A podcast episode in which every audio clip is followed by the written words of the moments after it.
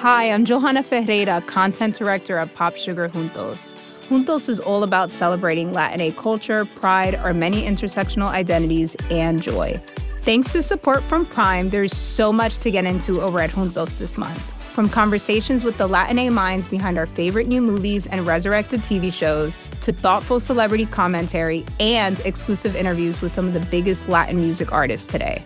And it doesn't stop there. Get more of the music, movies, and shopping you love on Prime. Whatever you're into, it's on Prime. Visit amazon.com slash prime to get more of whatever you're into from streaming to shopping. And get all of our latest coverage at popsugar.com slash juntos.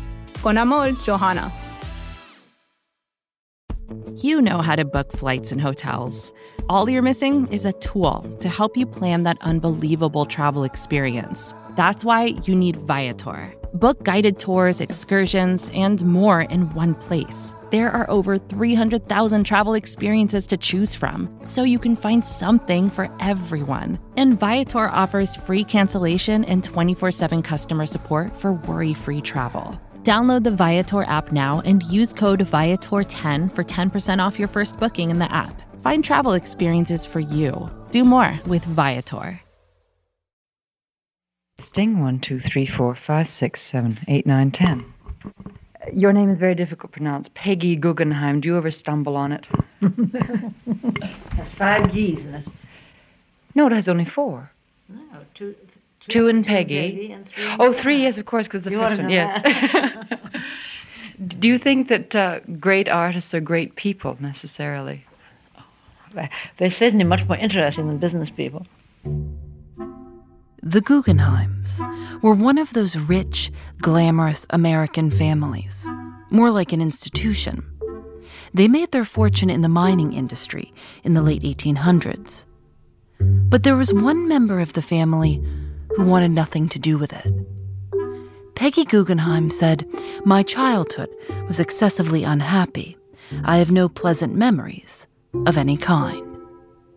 She felt like she was ugly. She was lonely, growing up very rich with a lot of expectations for how a woman was supposed to live, expectations that didn't make sense to her and never did. Eventually, she found Venice. There's no normal life in Venice, she said.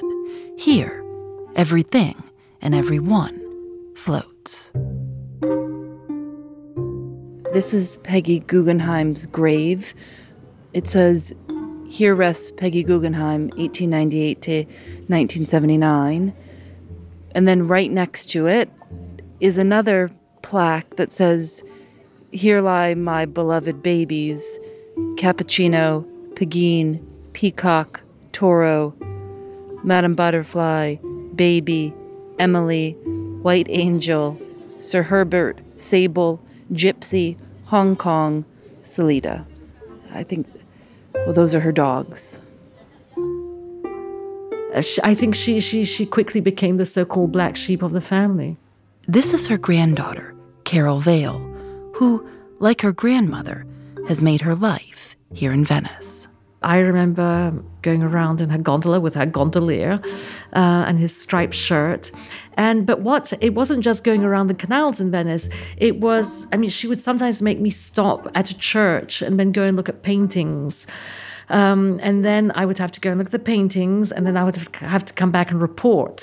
I mean, she wasn't your usual grandmother, whatever usual means, um, but she was a little she was a little daunting. Peggy Guggenheim is known for a lot of things.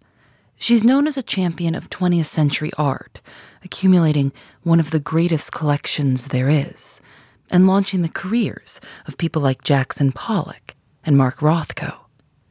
And she's known for being eccentric.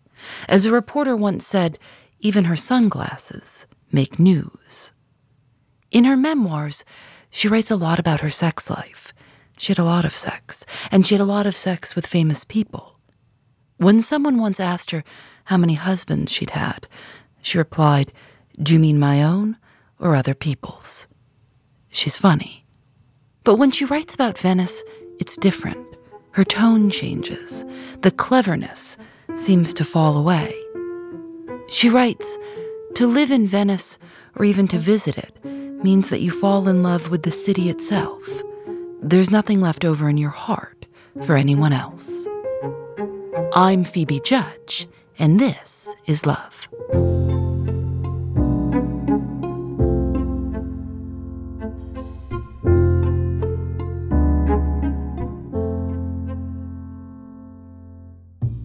Peggy Guggenheim's father, Benjamin Guggenheim, died on the Titanic. He'd been booked on another ship, but at the last minute bought a ticket for the maiden voyage of this fancy new boat. He and his assistant were woken up by an iceberg. Because they were first class, they were guaranteed a seat on the lifeboat. But when they reached the deck and saw that women and children were being left behind, Benjamin Guggenheim gave up his seat. He walked back to his room and put on his tuxedo. He was heard saying he wanted to die as a gentleman. A survivor later came to the Guggenheim family to tell them this story. Peggy was 13. But I think she always she she always missed him immensely, understandably. Uh, in fact, she writes in her autobiography that she was probably always looking for a father figure when she was 22, Peggy Guggenheim traveled to Cincinnati. She'd heard you could pay doctors to make you look better and got one of the first nose jobs in the country. The doctor had a row of plaster models of noses, and you just picked the one you wanted off the shelf. Something went wrong. She had the doctor stop halfway through. Afterwards, she said her nose swelled every time it rained. She got a job in a radical bookstore near Grand Central Station. Her mother didn't understand why she was working. Her rich aunts would come in and buy books by the yard to fill their bookshelves. They didn't seem to care what the books were, they just wanted to be certain they bought enough to fill the whole shelf. They brought a tape measure just to make sure. She didn't want to be a New York City socialite. She wanted to be friends with artists she met a man named Laurence Vail. The first man I knew who never wore a hat, she said. She describes him as a wild creature. When Laurence Vail suggested they might go to his hotel room sometime, Peggy says she immediately stood up and put on her hat. That's how I lost my virginity, she writes. It was as simple as that. I soon found myself married, she writes, and felt extremely let down. Now that I had achieved what I thought so desirable, I no longer valued it so much. Laurence Vail and Peggy Guggenheim had two children, Sinbad and Pegeen, but the marriage wasn't happy, and they divorced. I've always found husbands much more satisfactory after marriage than during, she says. She then fell in love with the writer Samuel Beckett, and he encouraged her to think about art and what money can do for artists in new ways. Here she is speaking in 1969. Well, I never, I, I didn't know anything about contemporary art, but I knew a lot about uh, all other art. And he said one should be interested in art of one's time. And made me think it was sort of a moral duty. Oh, so was it, uh, was it, um, did it have the stigma of a moral duty? I mean, was it a bit of a chore at first? No, no it was very difficult at first, but it wasn't a chore. It was always fascinating. Beckett encouraged her to see art as a living thing, to focus on today and tomorrow, right now, when we could. She began to use her inheritance to buy works of art from up and coming modern artists. Here's her granddaughter, Karole Vail. Uh, she she was literally armed with a checklist of names of artists, all living artists, and she diligently went um, to studios and galleries, but mostly to studios, artists, um, um, to to start purchasing for her for her collection of modern art. Something which she did um, uh, very vigorously uh, in Paris around 1939, 1940, which were the heydays in many ways of Peggy's of Peggy's collecting. Were you an impulsive buyer, or were you very yes, uh, I was, calculating? I was an impulsive buyer, often much too much. So. But surely your your impulse must have served you well at that time as well. Both, but both for good and for bad. yes. She writes Having plenty of time and all the museum funds at my disposal, I put myself on a regimen to buy a picture a day. When she went to Picasso's studio, he told her she must be in the wrong place. Madam, he said, you'll find the lingerie department on the second floor.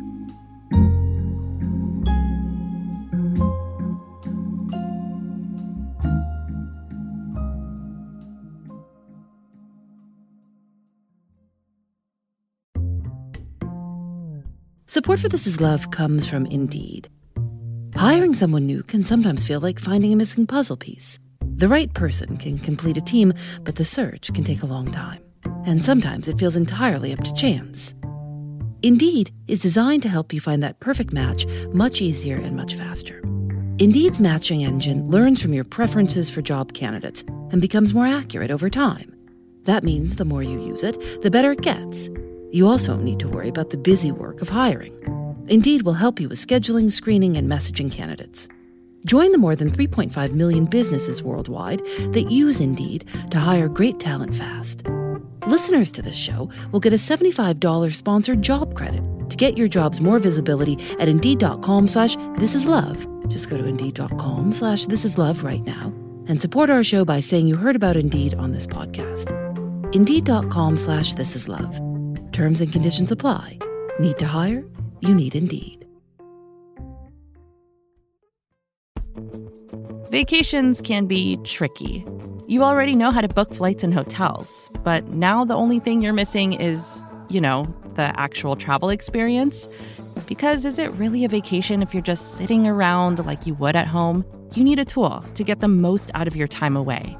That's where Viator steps in you can book guided tours, activities, excursions, and more in one place to make your trip truly unforgettable. Viator has over 300,000 travel experiences to choose from. Everything from simple tours to extreme adventures and all the niche, interesting stuff in between. So you can plan something that everyone you're traveling with will enjoy. Real traveler reviews give the inside scoop from people who already been on the experiences you're considering, so you can plan with confidence. Free cancellation helps you plan for the unexpected, and 24 7 customer support means you can travel worry free. Download the Viator app now and use code Viator10 for 10% off your first booking in the app. Find travel experiences for you. Do more with Viator. In 1940, Peggy Guggenheim was living in Paris, buying art from young people who would become some of the most famous artists in the world. When the Nazis invaded France, she worried about her paintings. A friend suggested she ask the Louvre to hide her collection in their vault, but they declined. They said what she'd collected wasn't worth it. The Louvre changed their mind, and said they weren't, they weren't worth saving. And the Louvre was sure that Mondrian wasn't worth saving and Picasso mm. wasn't worth saving. Uh, exactly. oh, how extraordinary. I bet they're sorry now. Well, the things are saved anyhow, in spite of them, so it doesn't really matter, does it? No, it certainly mm. doesn't, and I think that, that their saving must have taken some doing, though. How did you get them over to the United States? First of all, I had to get them out of Paris before the Germans came, and all these pictures were supposed to be degenerate art, according yes. to Mr. Hitler and I, I, wouldn't leave until I got the pictures out. But finally, a very lucky. Man arranged the whole thing for me and, and sent the sent the whole thing to New York uh, as uh, household objects.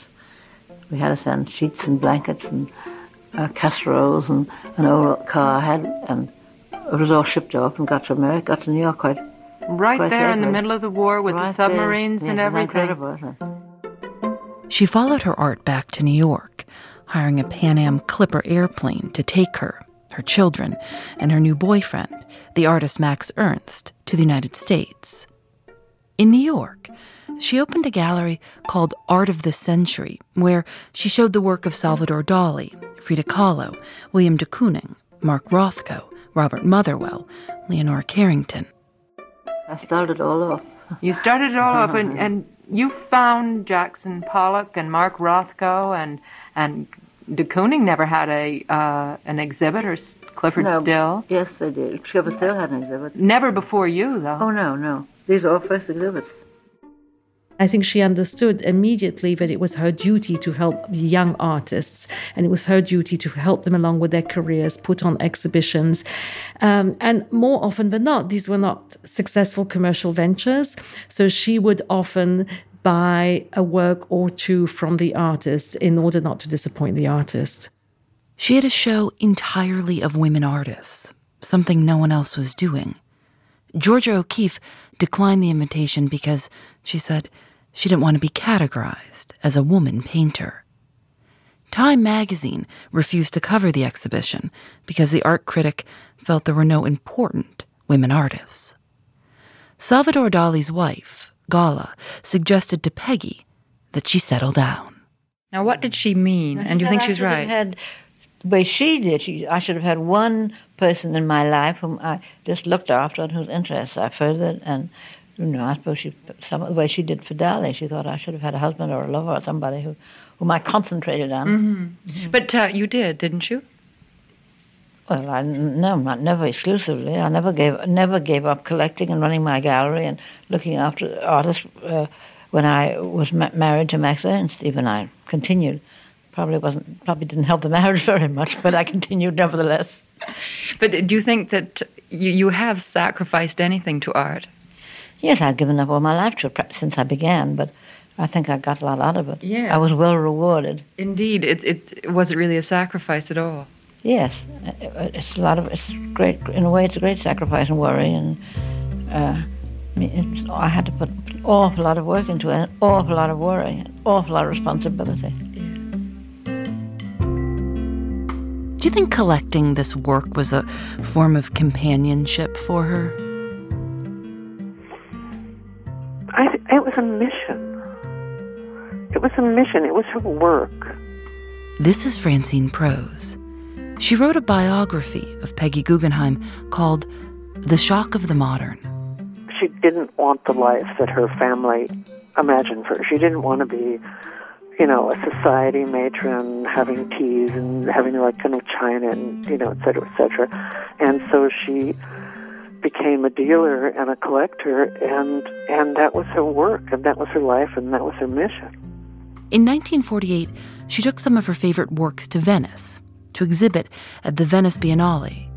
It was the first time Jackson Pollock and Mark Rothko had been shown outside of the United States. She fell in love with Venice. She called it her dream city. And shortly after, she packed it all up and moved there.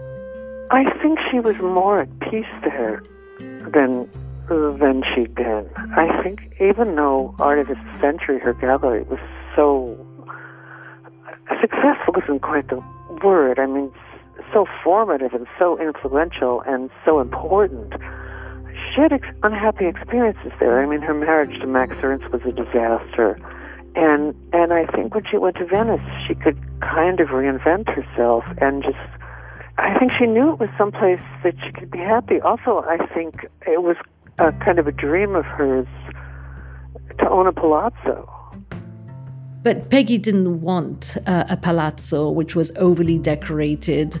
Uh, she needed something relatively plain, uh, clean white lines, and she came across Palazzo Venier dei Leoni, which had been inhabited by uh, some extraordinary women before her, by the Marchesa Maria Luisa Casati at the beginning of the 20th century, by, then by an English uh, countess.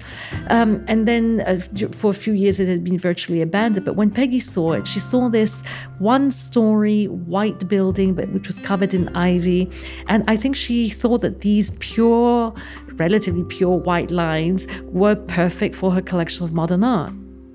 There was a lot of work to be done to the palazzo, I am sure. There were probably remnants of some kind of frescoes, but as the building had never been finished, uh, it was still relatively, relatively plain. It doesn't look like any of the palazzi around it. I mean, it's uh, it's spare. It looks sort of neo-Grecian. It doesn't have the sort of uh, Renaissance, I mean, not Baroque look of so, so many of the others, and and it lent itself kind of naturally as a place to show modern art, which which might have looked more out of place in, in a more kind of old-fashioned uh, uh, structure. And then she opens her collection, her museum, her home several times a week to the public in the afternoon, which I think was a fantastic thing to do. Will you describe the sculpture in front of the palazzo on the water there? yeah, it's a guy on a horse, and uh, and uh, I mean the legend is, and I'm never quite sure if it's true or not, that that it has that the guy has a detachable penis that she would put on and take off, uh, uh, you know, depending on the occasion. But again, I'm not I'm not sure if that's an urban legend or not. I mean, I have a feeling it might be, but but um, but that's what one hears. Well, the urban legend I heard is that she she actually had different sizes. I never heard that. Depending on I mean, her I, mood, she know, changed the size. That when, when she knew there'd be boatloads of church people or nuns coming by, she would put it on just for the occasion. she lived across the canal from the head of the local government, who said, When I see Mrs. Guggenheim sunbathing on the roof, I know springtime has come. An Italian socialite once told Peggy, If only you would throw all those awful pictures in the Grand Canal, you'd have the most beautiful house in Venice.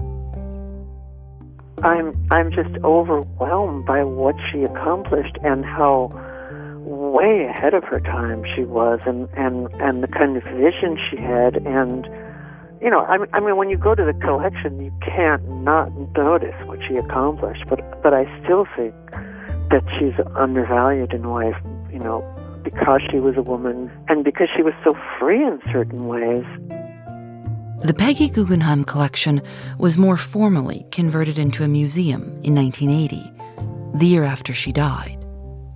Karole Vail is the director, overseeing her grandmother's legacy. After working for 20 years as a curator at the Guggenheim Museum in New York, she came here to the same house that she would spend time in as a child. And she says she loves coming to work in this place.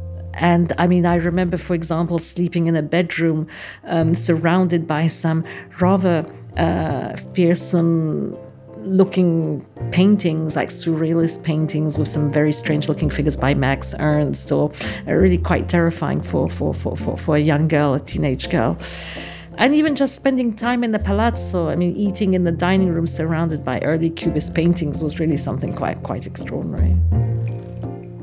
But it is a much more intimate setting, isn't it, than, than the kind of wide spaces? Yes, that, it's a home. Uh, it's much more a home than a museum. And yet the public does come to your home in, in Venice. Yes, they come twice a week. And what do you do when they're there? I hide on the roof and take a sunbath. I, I protect myself. You protect yourself. I think that, that there is the sense that Peggy Guggenheim I must be mad to buy all these wild paintings, you know. That, that um, I remember people talking about modern art when I was uh, in school as, as being something that only uh, very strange people were interested in. You must have had relatives who said, "Why are you buying this art?" Yes, but those that none of that made a difference to me. I just went ahead and did what I thought was interesting. Do you do you, uh, choose where your paintings hang in your house? Oh yes. You you do all the installation. I have to. Yes. I'm my own curator.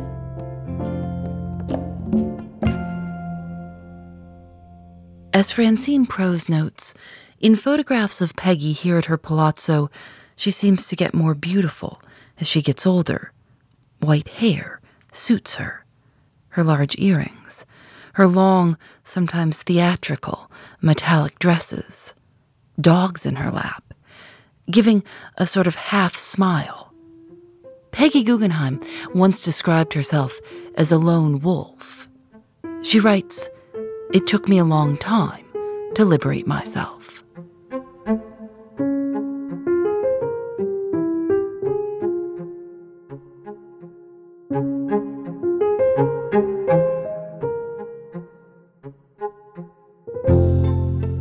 This is Love is created by Lauren Spohr and me. Nadia Wilson is our senior producer. Audio mix by Michael Raphael and Rob Byers. Julienne Alexander makes original illustrations for each episode of This Is Love. You can see them at thisislovepodcast.com. We're on Facebook and Twitter at This Is Love Show.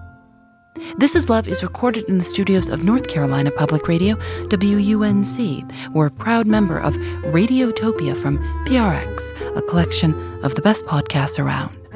I'm Phoebe Judge, and this is Love.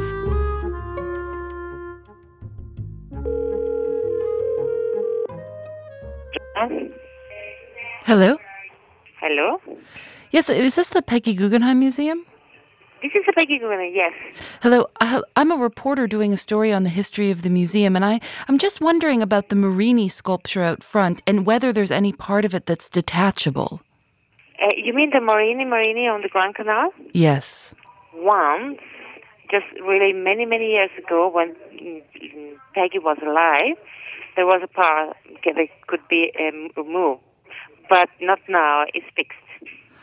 So, th- so when Peggy was alive, you could remove it. Yeah, but now it's fixed, so you cannot remove it anymore. Or the man. The part of the. Okay. Yeah. yes, thank you very much. I think, That one.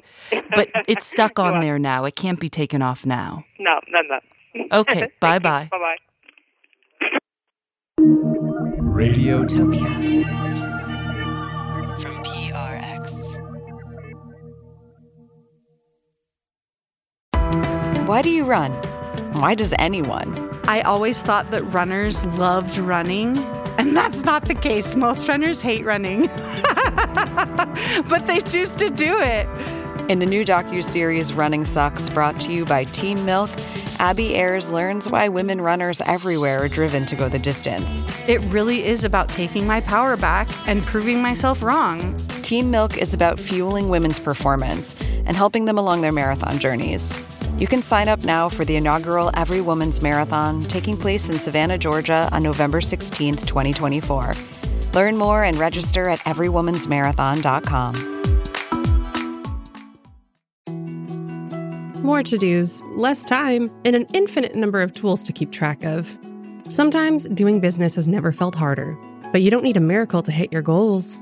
You can just use HubSpot because their all in one customer platform can make growing your business infinitely easier. Imagine this high quality leads, fast closing deals, wildly happy customers, and more benchmark breaking quarters. It's not a miracle, it's HubSpot. Visit HubSpot.com to get started today.